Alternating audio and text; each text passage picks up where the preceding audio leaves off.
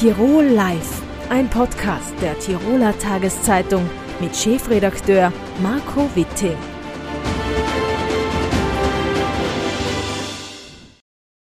Bei mir sind Angelika Kirchschlager und Alfred Dorfer. Herzlich willkommen im Studio. Grüße Sie. Hallo. Im Treibhaus gibt es am Nationalfeiertag eine ganz tolle Veranstaltung. Ähm, Motto Tod eines Pudels. Was erwarten sich denn die äh, Besucherinnen und Besucher dort, Frau Kirchschlager? Was die Besucherinnen und Besucher sich erwarten, weiß ich nicht. Wahrscheinlich wissen sie nicht genau, was sie sich erwarten sollen, wenn ein Satiriker und eine Opernsängerin zusammenkommen und der Titel dann noch so seltsam klingt. Ja. Das ist übrigens ein Lied von Beethoven, ja, das kein Mensch kennt, aus sehr gutem Grund, weil es nämlich nicht sein Bestes ist. Ähm, aber äh, auf was sich das Publikum auf alle Fälle gefasst machen kann, ist ein sehr abwechslungsreicher Abend, ein sehr unterhaltsamer Abend. Und äh, wir freuen uns sehr. Das heißt, Sie werden singen und der Herr Dorfer wird ein bisschen moderieren? Oder singt der Herr Dorfer vielleicht auch etwas? Leider ja. Es gibt, es gibt ein Lied, wo, wo wir ein Duett singen, was eine große Ehre ist für mich. Und das ist ein Brahms-Duett und das ist so quasi vor der Pause, dass die Leute dann nachher durchschnaufen können. Aber dass sie dann schon wiederkommen, oder? Es ist eigentlich eine Doppelmoderation. Also es ist nicht so, dass ich singe und er spricht, sondern wir singen beide und wir sprechen beide. Klassik trifft auf Komik. Wie kam es zu dieser Idee, die jetzt dann doch ein bisschen ausgewöhnlich ist, oder? Also für mich, von meiner Biografie ist es nicht äh, außergewöhnlich, weil ich ja äh, von Kind auf mit Klassik beschallt worden bin. Das heißt, ich bin also klassisch aufgewachsen von der Musik her und es ist nach wie vor die Musik, die ich höre. Mm, aber es ist auch so, dass die Klassik sehr viel Komik beherbergt, nämlich unfreiwillige. Und äh, das... Äh, Aber es geht, in dem Fall geht es gar nicht um dieses Thema. Es war ein Auftragswerk sozusagen, oder eine Frage, kann man sagen, ja, Auftragswerk ist zu viel gesagt. Ähm, eine Frage vom Konzerthaus in Wien, weil die hatten so eine Reihe, die hieß, glaube ich... Klassik und Humor, so, so irgendwie. Und ob wir da was machen können, und so ist es entstanden. Sie spielen das jetzt zum fünfzigsten Mal im Treibhaus. Ja. Ähm, wie sind so die äh, Erfahrungen? Wer kommt jetzt da eher? Der Klassikfreund, der Komikfreund oder äh, Freunde von beidem? Ich glaube, es ist die totale Mischung. Man kann vielleicht sagen, im Treibhaus kommen dann vielleicht auch doch mehr Leute, die den Herrn Dorfer kennen. Ähm, aber äh, ich nehme mal an, dass auch viele Klassikfreunde kommen werden. Und es gab auch schon des Öfteren Fälle, wo dann Kabarett-Fans gesagt haben, sie wollen auch jetzt mal in einen richtigen Liederabend gehen, mhm. weil sie auf den Geschmack gekommen sind. Und so mischt sich das perfekt. Dazu muss man vielleicht sagen, das Treibhaus gilt so als Ihr Wohnzimmer, Herr Dorfer. Wie ist eigentlich dazu gekommen? Es war so, dass ich vor vierzig Jahren, nahezu vierzig Jahren... Als Teenager? Als, also, naja, vor der Geburt praktisch, kann man sagen, eingeladen worden bin mit dem Roland Düringer und äh, der, der Andrea Händler und äh, dem Wustinger, das, dieses Bundesjahrprogramm zu spielen im Treibhaus. Und damals war das Treibhaus ja noch woanders, in Pradl. Und äh, seither... war das eine, ist es eine Liebe auf den ersten Blick gewesen, erstens einmal. Und zweitens einmal ist das ein, vielleicht meine Heimatbühne geworden über diese, über diese Jahrzehnte. Es gibt keine andere Bühne außerhalb von Wien, wo ich so oft gespielt habe, so häufig gespielt habe, so gern gespielt habe und mich so zu Hause fühle. Und daher ist das, dieses Treibhaus, ja, Wie, eine, wie ein Familienmitglied geworden. Wie ist das, wenn jetzt im eigenen Wohnzimmer sozusagen dann ein Gast noch dabei ist? Ausgezeichnet. Ich glaube, äh, dass, dass diese Mischung, wir hatten ja große Befürchtungen, dass diese Mischung aus Satire und, ähm, und Klassik sich zwischen die Sesseln setzt. Das heißt, also die, die lachen wollen, kommen zu wenig zum Zug und die, äh, die Klassik bevorzugen, fühlen den, den Tempel entweiht. Äh, die Erfahrung mit nahezu fünfzig Vorstellungen, weil wir spielen sie immer so, nie in Serie, ähm, hat gezeigt, dass wir da Synergie herstellen konnten äh, und dass dieses Experiment gelungen ist. Ähm, Sie spielen am achtundzwanzigsten Oktober auch in Schwarz bei einer Benefizveranstaltung und das ist ganz was Besonderes für Sie persönlich. Ja, weil nämlich meine Familie väterlicherseits aus dem Zillertal kommt. Meine Großmutter hat im Zillertal gelebt, bevor sie nach Salzburg gekommen ist und dort meinen Großvater kennengelernt hat. Und ich habe heute noch ganz viele Verwandtschaften im Zillertal verteilt. Ist man dann nervöser, wenn die Verwandtschaft im Publikum sitzt? Für gewöhnlich schon, ja. Die kennen einen auch schon ein bisschen besser und wenn man dann auf der Bühne steht. Aber man muss sagen, meine Verwandtschaft war schon so oft dabei, wenn ich auf der Bühne war. Dieses Mal, glaube ich, sind wir alle sehr entspannt. Herr Dorfer, wir haben es auch in der T T schon berichtet. Sie haben ein neues Programm, sagen wir mal Antiportas. Ähm, wie weit sind da die Vorbereitungen? Also die, die Premiere ist in vier Monaten. Und daher weiß ich das noch nicht. Sie wissen auch noch nicht, ob es gut wird, sozusagen. Das, das weiß man das überhaupt bis zum Schluss nicht. Und das ist das Furchtbare. Dann nützt einem die ganze Routine nichts. Aber es ist so, dass ich ähm, die Österreich-Premiere natürlich wieder in Innsbruck mache, so wie die letzten Programmen. Und dass ich vielleicht auch ein bisschen proben werde hier und längere Zeit verbringen werde mit diesem neuen Baby, naja, das ist eine blöde Aussage, also mit diesem neuen Stück. Und daher, jetzt muss ich es langsam angehen, weil die Zeit wird knapp. Sind Sie jemand, der bis zum Schluss dran schreibt und es dann irgendwann einmal abgibt? Das ist das Schulsystem. Man lernt kurz vor der Schularbeit. Ja. Und, äh, und ich, ich nehme mir immer wieder vor, zu sagen, ich fange jetzt ganz früh an. Ich lasse mir viel Zeit, ich fange halb so an.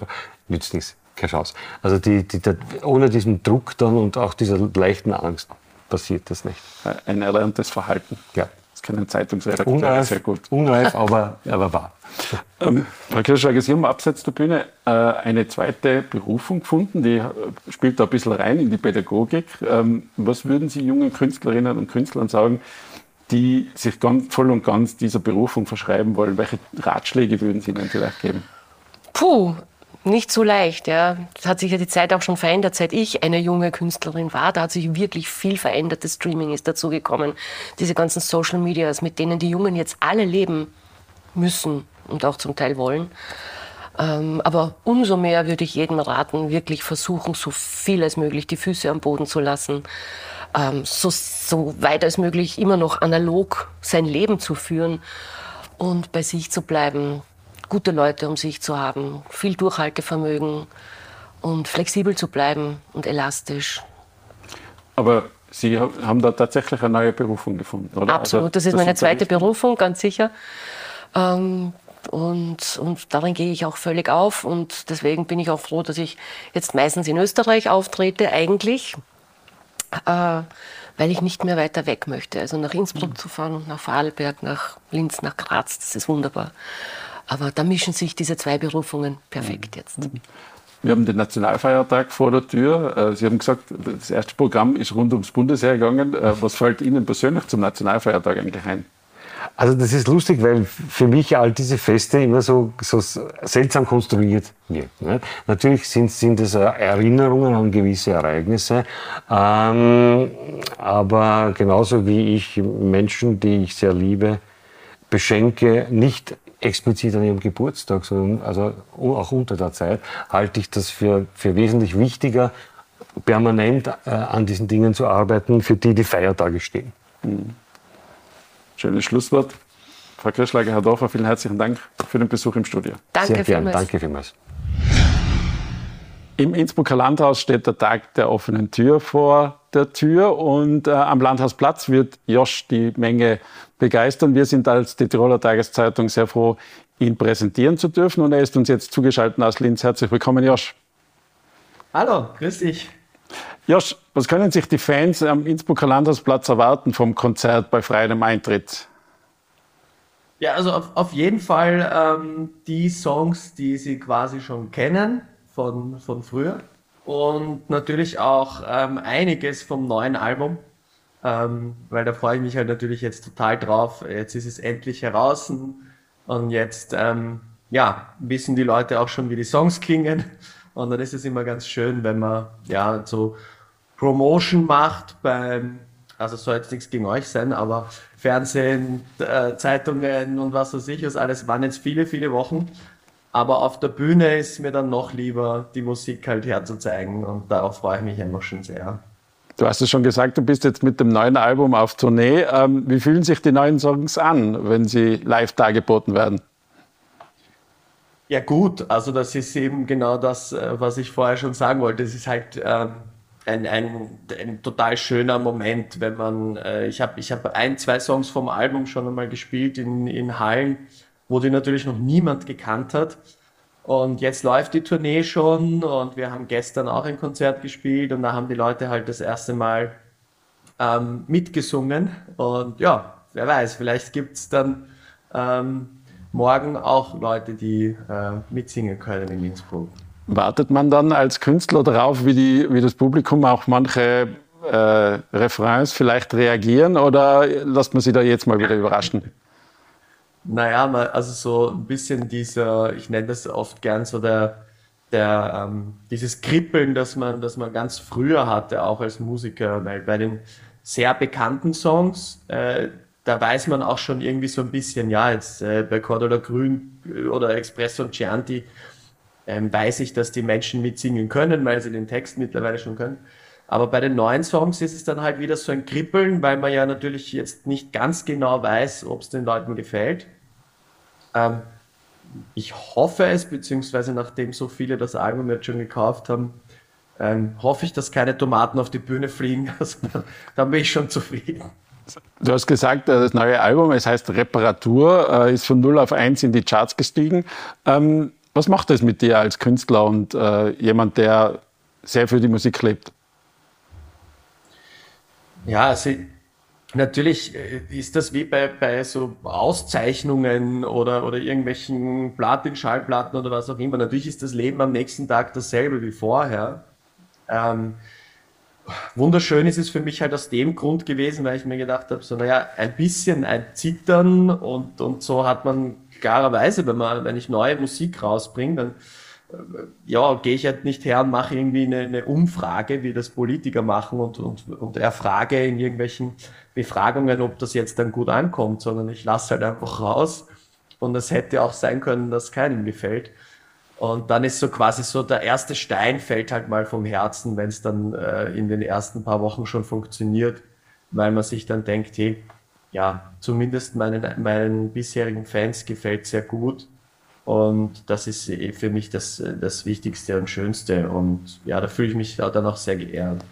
An so einer Stelle sagen Künstler dann sehr oft, äh, es ist ein sehr persönliches Album geworden. Würdest du das bei dir, bei Reparatur auch so sehen? Ja, sehr. Also das ist ja, ich habe ja auch, äh, ich habe mal ähm, gelesen, wo in, in, im Internet äh, von einem großen Radiosender in Österreich, also bei Ö drei, haben die so eine Umfrage gemacht, was hört ihr denn gerne für Musik, wenn ihr gute Laune haben wollt? Und da haben ganz, ganz viele Josh gesagt. Und dass ich jetzt halt mit ein paar ruhigeren Songs auch so großen Erfolg habe, hat für mich halt ein, ein, ein total, also was total Schönes gehabt, weil das sehr persönlich ist. Ich bin halt ein Spaßvogel, der gern, ähm, ja, sehr launig ist und halt auch irgendwie, sag ich jetzt mal, für die Witze zuständig ist im Tourbus. Also nicht für alle, aber für ein paar. Und ähm, gleichzeitig habe ich aber auch eine melancholische Seite und mich freut das halt als Künstler, wenn ich jetzt alles auf die Bühne bringen kann und dass beides äh, gleich gut angenommen wird. Du hast auch das Thema Depression zum Thema äh, eben gemacht. Ähm, warum war das dir ein Anliegen, beziehungsweise wie sind jetzt die Reaktionen daraus? Du hast schon ein bisschen angesprochen, ähm, man nimmt dich jetzt auch wahrscheinlich äh, anders wahr als vorher der Spaßsänger von Cordula Grün. Ja, wie, wie gesagt, ich, ich habe so das Gefühl, dass das für mich äh, wichtig war, weil es, es wäre halt ähm, eine Zeit aus meinem Leben jetzt gewesen oder generell ein Punkt in meinem Leben, den ich aussparen hätte müssen beim Songwriting. Ich wollte jetzt irgendwie nicht die ganze Zeit das als großes, großes Thema für mich äh, beschließen. Nur wenn ich Songs schreibe, sind die sehr persönlich und deswegen wollte ich das auch nicht ausblenden. Äh, ähm, und natürlich gab es viele Reaktionen dann auf das, weil man ja Ähm, zum Beispiel, dass jemand Probleme mit seinem Selbstvertrauen hat oder Ängste und all das, das äh, denkt man sich ja oft nicht, wenn da irgendwie ein Künstler steht am Donauinselfest, da sind irgendwie achtzigtausend Leute da und der stellt sich darauf und, und macht da ähm, gute Laune, dass das äh, jemand ist, der vielleicht auch Probleme hat, dass, dass ähm, viele denken das dann gar nicht, also ich meine das nicht böse, sondern können sich das fast nicht vorstellen. Und ja, das war mir halt irgendwie dann auch mal wichtig, einfach weiterhin ehrlich zu sein, so wie es halt bisher auch war. Und ich wollte halt auch nicht dann, dass das so, ich habe so das Gefühl, wenn ich so ein Riesengeheimnis aus dem mache, dann wird's noch was was ganz Komisches. Und deswegen wollte ich es halt ganz normal behandeln mhm. und sagen, ja, so war's, so ist es. Und ich habe mir helfen lassen und jetzt geht's mir wieder gut. aber eine Zeit lang ging es mir sehr schlecht. Und das, äh, da bin ich ja nicht der erste Mensch und auch nicht der Einzige. Und wenn ich dazu beitragen kann, dass dieses Thema ein bisschen enttabuisiert wird, dann finde ich das gut. Wenn nicht, sind es ähm, einfach Pop-Songs, die ich geschrieben habe. Also das ist, ähm, ja, ich mache einfach Musik, so wie sie aus mir rauskommt. Und dass man Erfolg und Zweifel gleichzeitig haben kann, glaube ich, ist auch ganz normal. Total. Also ich denke mal, das ist dann auch ähm, wie bei jedem anderen Beruf, ne? Wenn, wenn jetzt äh, jemand irgendwo äh, sich viel verändert in seinem Beruf, äh, einen neuen Job bekommt oder sowas, dann ist manchmal so diese... diese kleinen ähm, Ängste, dass man so, kriege ich das eh hin? Das hat ja dann gar nichts damit zu tun, ob man Musiker ist und das macht oder ob man jetzt, weiß ich nicht, in einer anderen Branche was verändert. Und klar war, dass mit Cordula Grün, ich mache Musik seit zwanzig Jahren, aber seit fünf Jahren hat sich das halt alles verändert. Die, die ganze, das ganze Drumherum ist komplett anders geworden. Wie siehst du generell die Musikbranche in Österreich? Wie leicht, schrägstrich schwer ist es, äh, letztlich Gehör zu finden von einer größeren äh, Zuhörergruppe? Ich, ich kann das immer so schwer einschätzen, weil ich weiß, dass man ein, ein gewisses Maß an zur richtigen Zeit am richtigen Ort und ein bisschen Glück halt braucht. Das ist das eine, und das andere ist halt das nicht, nicht aufgeben. Also es gibt immer wieder Leute, die mich fragen, was könntest du jungen Musikerinnen und Musikern raten? Und ich sage dann immer so, boah, ich schmeiß jetzt wieder zehn Euro ins Phrasenschwein. Aber ist das, ich hab, während ich Musik studiert habe, gab es einige Leute mit mir gemeinsam, die ähm, deutschsprachige Popmusik geschrieben haben und die auch live gespielt haben. Und nach fünf Jahren unerfolgreich Musik machen, war ich der Einzige, der es noch immer weitergemacht hat. Und dann hat es halt vielleicht irgendwann funktioniert. So quasi, das ist auch das Einzige, was man machen kann. Irgendwie selbst noch dran glauben. Wenn es die anderen nicht tun, muss man sich halt immer wieder aufrappeln. Mhm. Und ich glaube, dass das in der österreichischen Musikbranche ganz genauso ist wie in, wie in anderen ähm, Ländern, wo es um Musik geht. Und ich, ich, ich denke mal, maybe ist es vielleicht derzeit leichter über, über Social Media und, und die, sage ich jetzt mal, Streaming-Technologie und so, Ähm, Gehör zu finden. Gleichzeitig hat man aber wieder so, so viel Konkurrenz, dass es auch sehr schwierig ist für Junge. Aber trotzdem finde ich es jetzt gerade sehr positiv, dass wir so eine lebendige Musikszene haben. Ne? Also man muss zum Beispiel sich denken, so die größte Halle in Österreich in Wien, die Wiener Stadthalle, die haben zwischen, sage ich jetzt einmal, Fendrich, Danzer, Ambros und der Christina Stürmer hat da fünfzehn Jahre keiner gespielt von uns. Und dann nach der Christina Stürmer hin zu Wanda hat auch zehn Jahre keiner da drinnen gespielt. Und jetzt gibt es sechs, sieben Projekte, die da drin stattfinden. Und das ist ja etwas, das ähm, nicht nur uns, die das jetzt erleben dürfen, gut tut, sondern generell auch der ganzen Branche einen, einen ähm, ja, neudeutsch Uplift halt gibt. Also einfach einen Aufwind, dass man alle miteinander halt irgendwie was machen können. Weil ich kann zum Beispiel einem jungen österreichischen Musiker jetzt auf Tour jeden Abend halt irgendwie ähm, mehr als tausend Leute eine ausverkaufte Halle geben und sagen, hey, sing mal vor denen, ähm, weil ja, äh, die, die Chance muss man bekommen. Mhm. Und äh, wenn, wenn wir in Österreich keine gute Musikszene haben, dann kannst du auch nicht Vorgruppe bei irgendwem spielen, weil ein internationaler Star wird dich einfach nicht kennen und sagen, ja passt, kannst bei mir im Vorprogramm auftreten. Du spielst äh, in den kommenden Wochen und Monaten sehr viel, unter anderem auch eine Deutschland-Tournee mit Seiler und Speer und äh, vor Robbie Williams in äh, Schladming. Nach Tirol verschlägt sich nicht ganz so oft, äh, aber das wird ein heißer Herbst für dich, oder? Ja, das ist schon ein heißer Herbst quasi, oder jetzt ist ja gerade ein bisschen kühler geworden. Ähm, ja, tut mir aber auch gut, also das, das äh, finde ich eben wahnsinnig schön, weil ich, ich, ich liebe das Studio und, und, und diese Sachen, aber ich liebe es nicht so sehr wie die Bühne, und deswegen ist so quasi, jetzt kommt die, die, die Kür so auf, auf die Art, also wo man irgendwie sagt, ja, jetzt, hat, jetzt ist das Album fertig, jetzt habe ich auch mal eine Zeit lang keinen Druck, irgendwie neue Songs zu schreiben, und denke mir, jetzt genieße ich mal das, was da ist. Und das tue ich auf der Bühne am meisten. Also das ist dann ähm, neue Songs, die ich geschrieben habe, dann mit der Band und dem ganzen Licht und allem drum und dran irgendwie vor den Leuten zu präsentieren. ähm, ja, das, das macht mir eher am meisten Spaß. Deswegen finde ich das gut, dass so viel ist.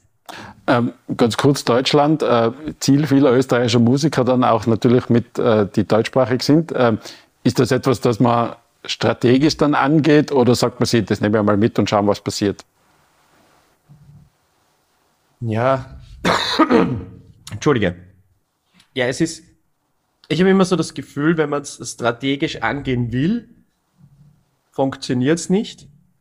Und wenn man es nicht strategisch angeht, funktioniert es nicht. Also es ist irgendwie ein bisschen ein, ein, ein in, ja, so ein, so ein Mitte, die Mitte drinnen irgendwie. Also man muss sich dann schon auch mal überlegen, wie, wie geht man das an? Und ich ähm, habe halt das große Glück gehabt, dass gleich mit Cordula Grün die Single nicht nur in Österreich so gut funktioniert hat, sondern in Deutschland halt ein Riesenhit war, was einmal die Tür geöffnet hat. Dann hat man gemerkt, mit der Pandemie ist das Ganze schon wieder ähm, schwächer geworden, weil halt dann auch ähm, die vermehrt auf, äh, wir sagen in der Musikbranche, Domestic-Themen gesetzt haben. Also halt äh, Künstler aus Deutschland ähm, in den Radios, in den Fernsehsendungen, auf den Festivals gebucht haben, so wie wir es in Österreich auch gemacht haben. Ähm, Und ja, jetzt ist halt, äh, ich ich glaube, man kann das sehen wie eine Firma. Also ich gehe halt manchmal her und investiere ein bisschen was, weil ich bringe dann meine ganze Band und möchte denselben Sound auf die Bühne stellen wie in Österreich. Aber ähm, es kommen halt jetzt nicht so viele wie hier, aber dann dann lege ich halt auch mal ein bisschen was drauf und das passt auch. Also ich, ich spiele halt einfach gern und ich spiele auch gerne in den kleinen Clubs und es geht nicht jeden Abend immer nur ums Geld verdienen. Du giltst trotzdem immer als sehr super professioneller Künstler, ohne große Allüren und äh, immer, immer on time sozusagen. Ist dir das wichtig? Ähm, ich, ich weiß an manchen Tagen gar nicht, woher das alles so kommt.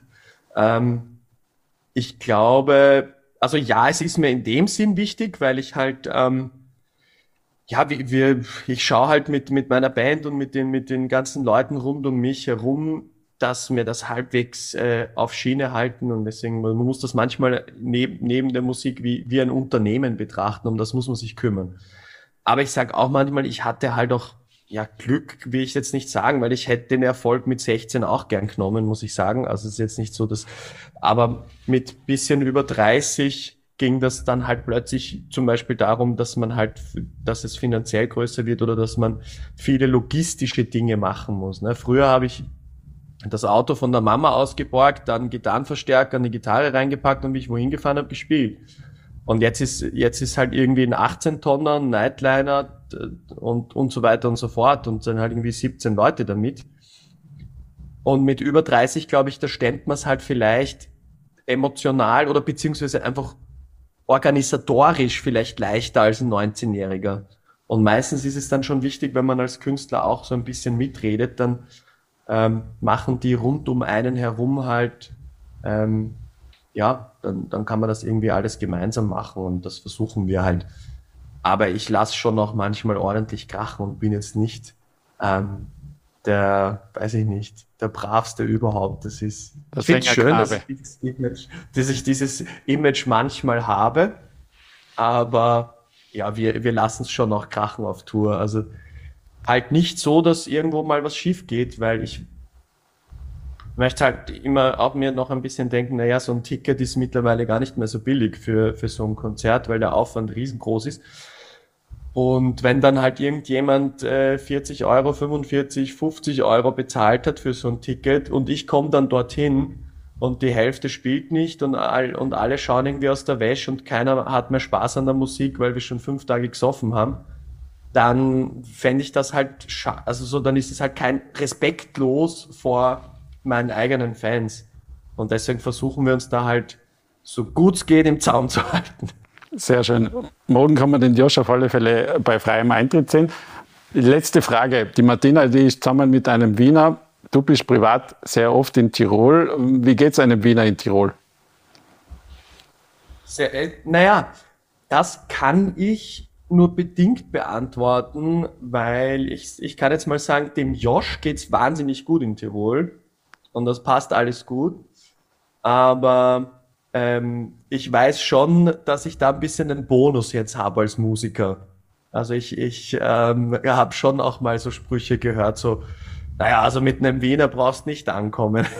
Und ja, das sind halt, glaube ich, so diese, ja, sagen wir es halt so, äh, ja, Neckereien, würden die Deutschen, glaube ich, jetzt sagen, die man da halt hat zwischen Land und der Hauptstadt. Und mir ist das immer alles so wurscht, weil ich halt einfach gern überall unterwegs bin. Und äh, ich liebe die Wiener, ich liebe die Tiroler. Und äh, ja, Gott, Gott sei Dank sind die Tiroler mittlerweile sehr freundlich zu mir.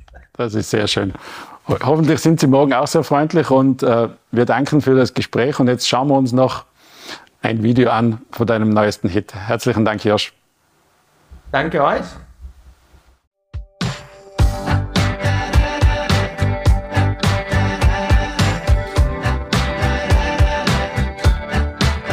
Ich kann nicht schlafen, schon seit Tagen. Ich fühl mich falsch in meiner Haut. Ich hab geglaubt, das ist eine Phase. Doch es hört einfach nimmer auf.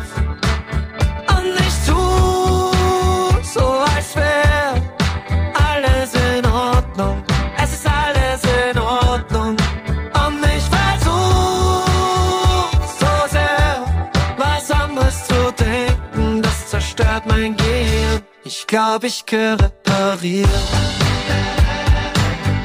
Ich weiß, irgendwas stimmt nicht mit mir. Ich glaub, ich geh reparieren.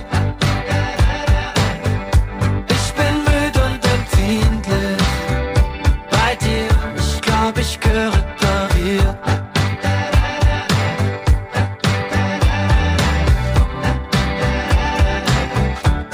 Ein richtiges Chaos. Es war doch grad noch so überschaubar und sortiert.